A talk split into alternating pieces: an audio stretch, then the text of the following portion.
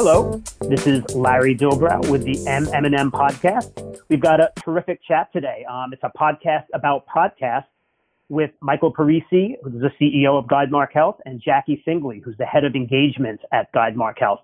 We'll move on to them in 1 second, but before we do, we have one or two of our usual plugs. The MM&M Awards submission deadline has been pushed back to April 22nd. So please submit. We are looking forward to, at some point, all getting together and celebrating the amazing work, not just that happened before, everything that's gone on over the last week or so, but all the work that's happening during it. Also, we have our virtual event, MM&M Convene, sponsored by eProperties on April 16th. There's a lot of wonderful information about how the industry is managing through this crisis. We'd love to have you be a part of it. So check out our website for more details. All right, let's move on to the podcast. Michael and Jackie, welcome, and thank you so much for joining us remotely. Thanks you. Thanks for having us. Yeah. So, it's interesting. We've spoken about this before, but, it seems that now one of the ways that we are connecting, is podcasts are connecting us in a way that some, more standard, more mainstream, more traditional communication used to. So let's talk a little about that. I guess the first question is kind of the broadest thing I can ask you. Why do you think podcast consumption is on the rise, especially within the health and wellness sectors?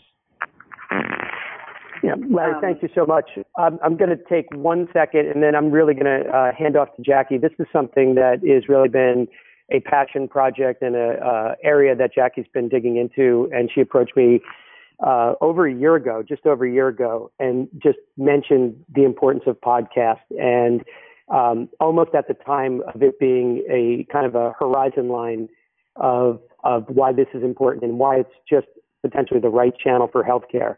I think now more than ever, as we think about the events of the world and staying informed, engaged, keeping our minds sharp and fresh, and having different channels to consume really quality content, it's never been more important.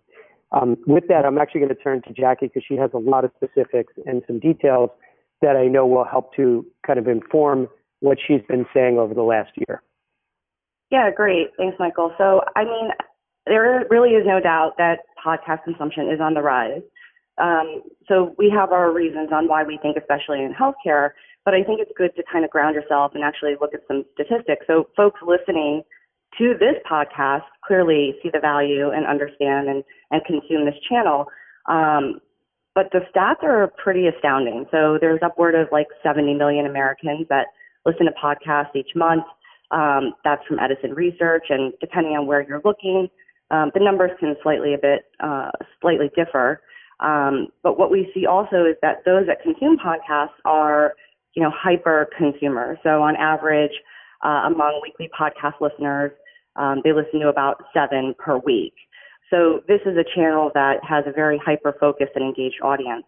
I think from, our perspective, what really intrigued me and why I've been very focused on podcasts is that, we believe they really have the power to form communities, kind of what you saw with, the introduction of social media. These are communities. And, here's why, what we mean and why we think that. They're clearly an outlet for the patient voice, to tell a patient experience in a raw, very emotional way. There's essentially frictionless, conversational, timely, educational, and informational. Like I could keep going on all of the benefits and the value of podcasts. It's interesting. Obviously, we agree in their value, which is one of the reasons we are podcasting today, especially in the health and wellness field. Do you think there was kind of a, not to use the cliche, but kind of a tipping point moment where people said, wait a second, this is something we can be doing, something we should be doing, and something that we can do well? I know everybody points to the first serial as, kind of the first true crime podcast as one that kind of sparked a lot of interest where maybe there wasn't as much enthusiasm before. What do you think was sort of the seminal moment for health and wellness podcasting? Yeah. Go ahead. No, I'm sorry. One thing I wanted to mention is, in healthcare, and we've been talking about this, Larry, for a while, that health and wellness and healthcare in general as a consumer topic is really, it's been on the rise in terms of volume of content, importance of content, individuals being more responsible for their own health. Quite honestly, the quality of the content has gotten better across all channels, and consumable by more people and approachable by more people. I really, it bothers me when healthcare is not on the bleeding edge of technology, because I, in my heart, believe that it is the most important topic. So for us to lead as an industry in a channel like a podcast, I think it's a really important point in time, especially now where we may see it accelerating. This may be an accelerating moment where we start to see, more people engaging with podcasting.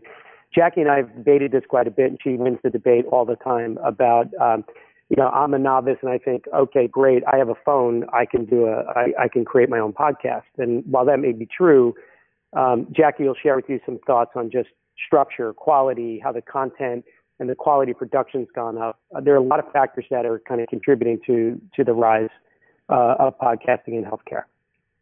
Yeah, Jackie, why don't you tell us about some of those, factors that are leading in? It used to be, there was this kind of impulse that, well, anybody can do this, but I think that's very much not the case. Yeah, Larry, I mean, I think I would just add, though, that, I don't believe we've necessarily hit the tipping point, to your previous question. I think everyone's taken notice of podcasts now, and that's more like the Joe Rogans of the world. I know that's somewhat far removed from healthcare, although he does discuss healthcare, but that got people to pay attention. But the whole purpose of this conversation today is to say there's a lot of great podcasts out there that people don't know about in our space, and that's really what we're excited to talk about. I think we're going to hit that tipping point when people really start to listen to those and know where to find them, and know what they're searching for. That will help. So I just wanted to add on to that. But in terms of, what Michael was saying, it isn't something that, you have a microphone and you can do this. There's quite a lot of thought that goes into it. So, things around format, you really need to think about kind of erase the unicorns of the world, like the Joe Rogans. Not everyone will be successful with, an hour, 2 hour long podcast. You have to think about questions around format. You have to think around, as a brand, as a company, what are your strategic objectives? What are your social objectives? What are you trying to achieve? Format in terms of just how you want to share the content, interview style, in-depth interview versus more investigative journalism. There's a myriad of decisions that you have to make. And you also have to really think about and determine up front what does success look like for you.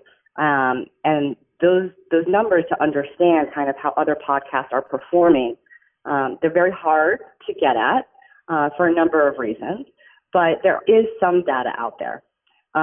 So they say, there was some Edison research that just said, the median over and right now there's somewhere upwards of 900,000 shows that are available. The median for the downloads is 160 per episode. So if you think about that, it's pretty, you really have to understand where your bar is and what you're trying to achieve, because someone may be very disappointed with that. But that is not necessarily bad. To that end, Jackie, what are some of the mistakes that you see being made with some of the podcasts that are kind of trickling out now? I think one of the inclinations is that I think everybody knows, okay, we're going to do a podcast about X, and really I think at this point there are lots of podcasts about X. Is specificity something that, especially within health and wellness, is something that people really need to focus on at this point? Or can something that shoots a little bit broader still generate the degree of enthusiasm and listenership? I think it's a yes and no answer. So I think that, you have to apply some of the same principles of content marketing. And I've heard, we've heard things like niche down 3 times. But the problem with that is if you go too narrow, you will potentially run out of content or perspective. So it's a balance and you want to be careful. I don't know if that helps answer, but, you know, also a mistake that, you know, I've seen is that someone is so hyper-focused on quality, no matter how well-produced your show is, it won't overcome content. You have to have the content. You have to have the perspective, and you have to be someone that folks can relate to or they respect because you're an expert. I think expertise is really critical in this channel because, to your earlier point, anyone can talk into a microphone. It's what you bring to the table as an expert. And we can, I think when we talk about some of the podcasts that we really like, this will kind of summarize all of these discussions and really bring what we're saying to life. To an extent, this is, again, a very broad question. Do you think so far health and wellness has taken full advantage of the opportunities that podcasts afford? You know, some of the podcasts I'm sure we're going to discuss, whether it's something, The Antigen by Pfizer, or Cancer Out Loud from Cancer Care. Have we started to tap the potential of the channel and the medium? Have we actually gotten in there and, you know, have enough good cases that we can take it to some other people and be like, listen, here is a reason why you should be doing this. Tell me where we are really in the evolution of the health and wellness podcast.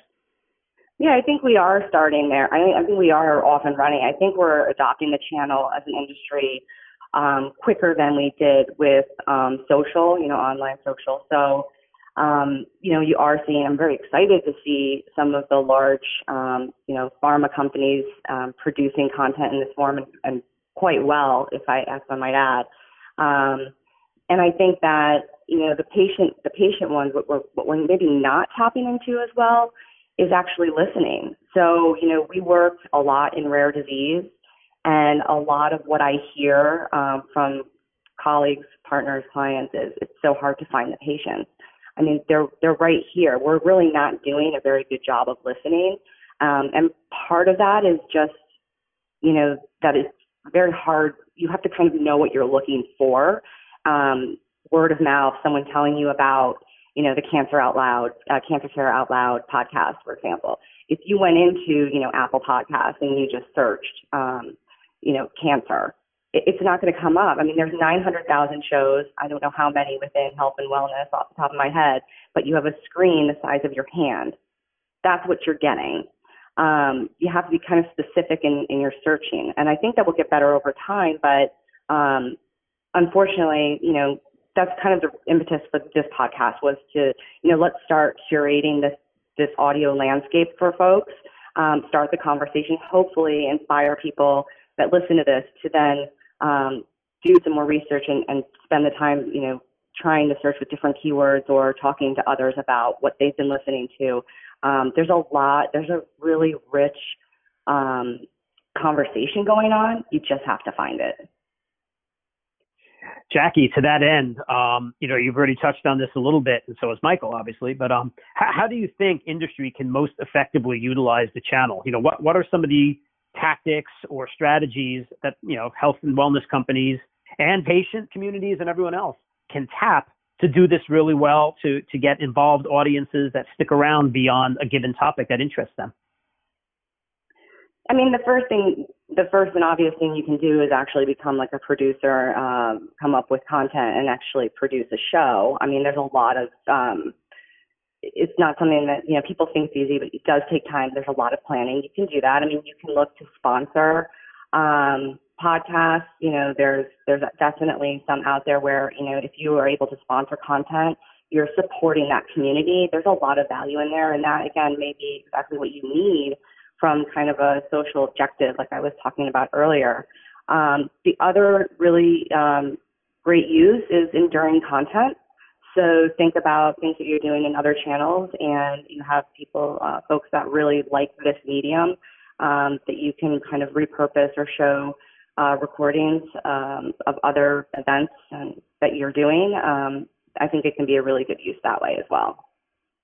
Larry, just to add to that, I'd say, you know, one thing that I'd love to see the industry do, and really, you know, leaning on the great folks at MM&M to do this, is people have to just get involved with a podcast, even outside of healthcare. Just dive into the channel, and start to identify those that you like, understand as a marketer why you like them, and that'll help you to understand the channel a bit more. I still think there are too many people speaking about podcasting from the outside and not even engaging and saying, yeah, here's my list.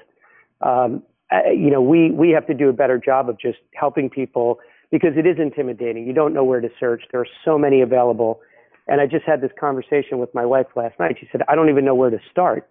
And helping folks to just get involved, identify, if you have a hobby, great, go deep in there. And then you start to apply it to your day-to-day business. That's how I think we'll just start to open up the ideas and really the ideas will start flooding around healthcare and health and wellness. Yeah. To that end, how much of a role do you think word of mouth plays in generating enthusiasm for a given podcast, whether in health or anywhere else? There was a podcast that was out probably about 2 or 3 weeks ago, and the premise was somebody came to a kind of a Solve It type podcast with a song that was in his head that he couldn't find anywhere on the internet. They wound up searching for it like mad, and sure enough, at the very end of a 50-minute journey, they wound up finding the song, which was terrible, but that's a different story. I found that just because a whole bunch of people said, hey, you'd love this thing. How much of a role does word of mouth play in kind of making a podcast, for lack of a better way to put it? Larry, if someone didn't tell you about that, you would have never found it actually searching on your own through one of the distribution channels.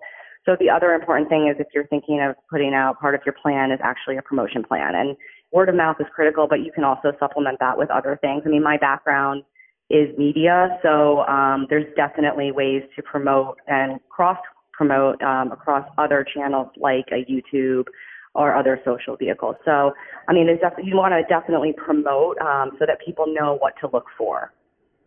Yeah, and I do think the word of mouth, and really this is why the community itself, whatever community it is, and Jackie mentioned we do a lot of work in rare disease, a lot of these communities are super connected. And making sure that the community knows and they share lists and they're communicating with each other. I know when I get my friends saying, oh, you have to listen to this podcast on veganism or plant-based diets. And it's typically, that's where I get most of my list comes from friends that are consuming different things they know I'm interested in. So I think we have to do a better job of getting to the communities. To that end, you brought up the rare disease community, and I think that's one that has done, A, an excellent job of creating incredible content, but B, also an excellent job of getting it out there and getting people not just affected by the condition that they're talking about involved. Obviously, yep. GuideMark is a rare disease, has a ton of rare disease experience. What do you think this community has done in a way that others haven't? Is there some magic formula that they've stumbled upon, or is it just, hey, you have good content, people are going to find it? Well, there's no magic formula. I think I'm always inspired by every rare community that we meet. It's some of these stories are incredible. But I'd say the thing, and we're doing some research right now in a rare form of lung cancer, the willingness of these individuals to help each other or someone like them is just absolutely incredible. So there's this underlying desire to want to connect information and people to help overcome that overwhelming feeling of isolation they feel when they're given a diagnosis.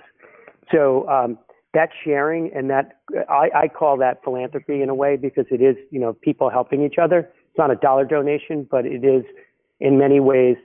I've got ideas. I have tips on how to deal with this, and they want to share it with others. So I'd say the magic formula is really a willingness and desire to connect and help others.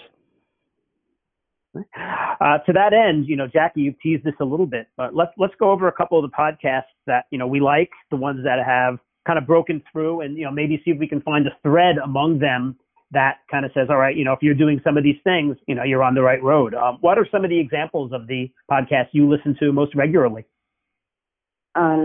Sure. Yeah. I tried to come up with some examples to share today that kind of encapsulate some of the different formats that we were talking about. And the one I really like is Uninvisible with Lauren Friedman.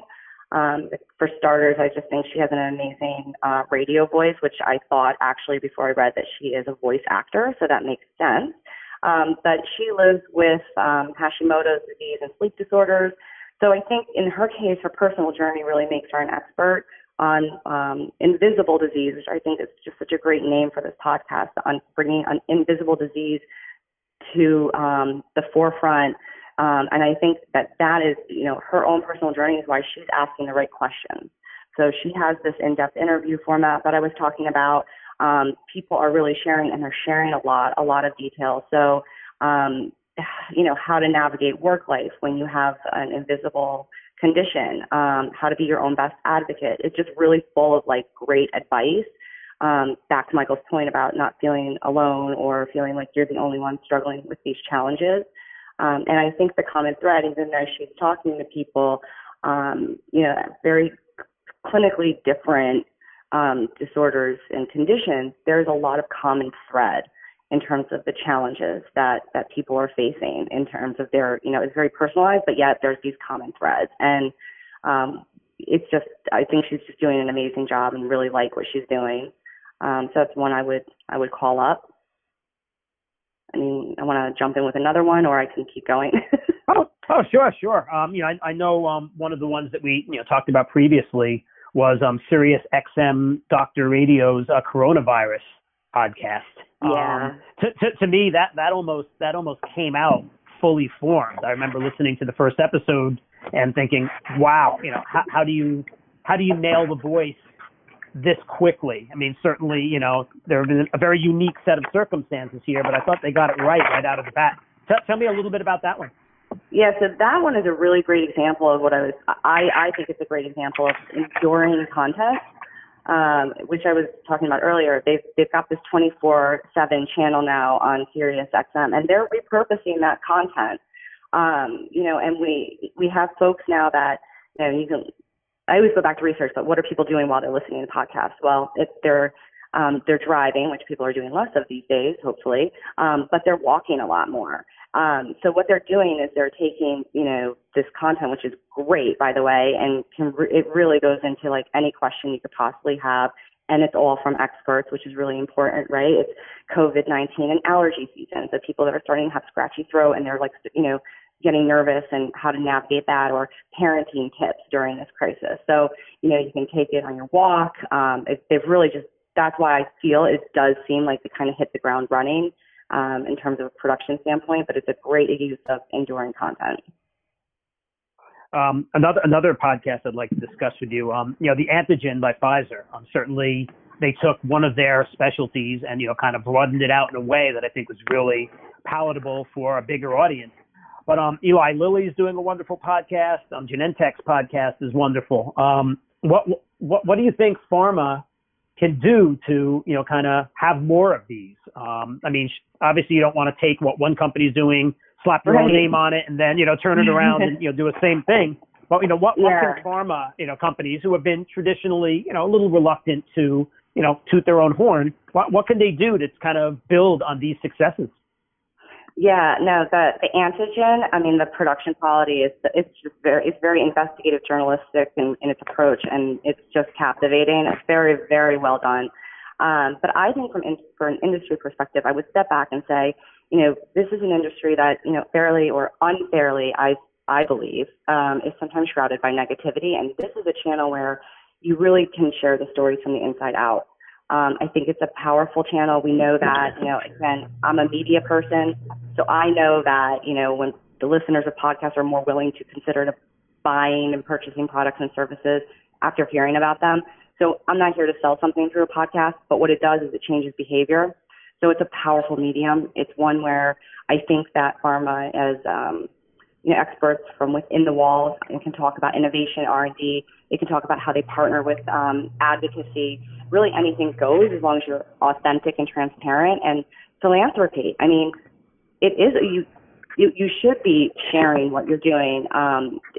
That's important for people to know. And I think this is a channel where you can really kind of change perception. So I think there's a lot more we can do. And I'm really excited about what I have been seeing. I love you know, the Two Scientists Walk Into a Bar from Genentech, and these are great. And they're opening their doors. I mean, when you do a podcast, you're opening the door to the public to come in.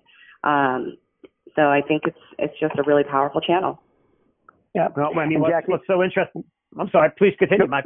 Yeah, I was just going to add to that. I mean, look, this is our industry is loaded with super talented, amazing scientists, marketers, advocates, and we don't do enough to bring that forward. And this is not a 10-second news clip or somebody that's going to get quoted in an article. This is a long form that does give you the opportunity to share some of the complexities. You know, why can't we just get a vaccine? Well, it's a very complex process.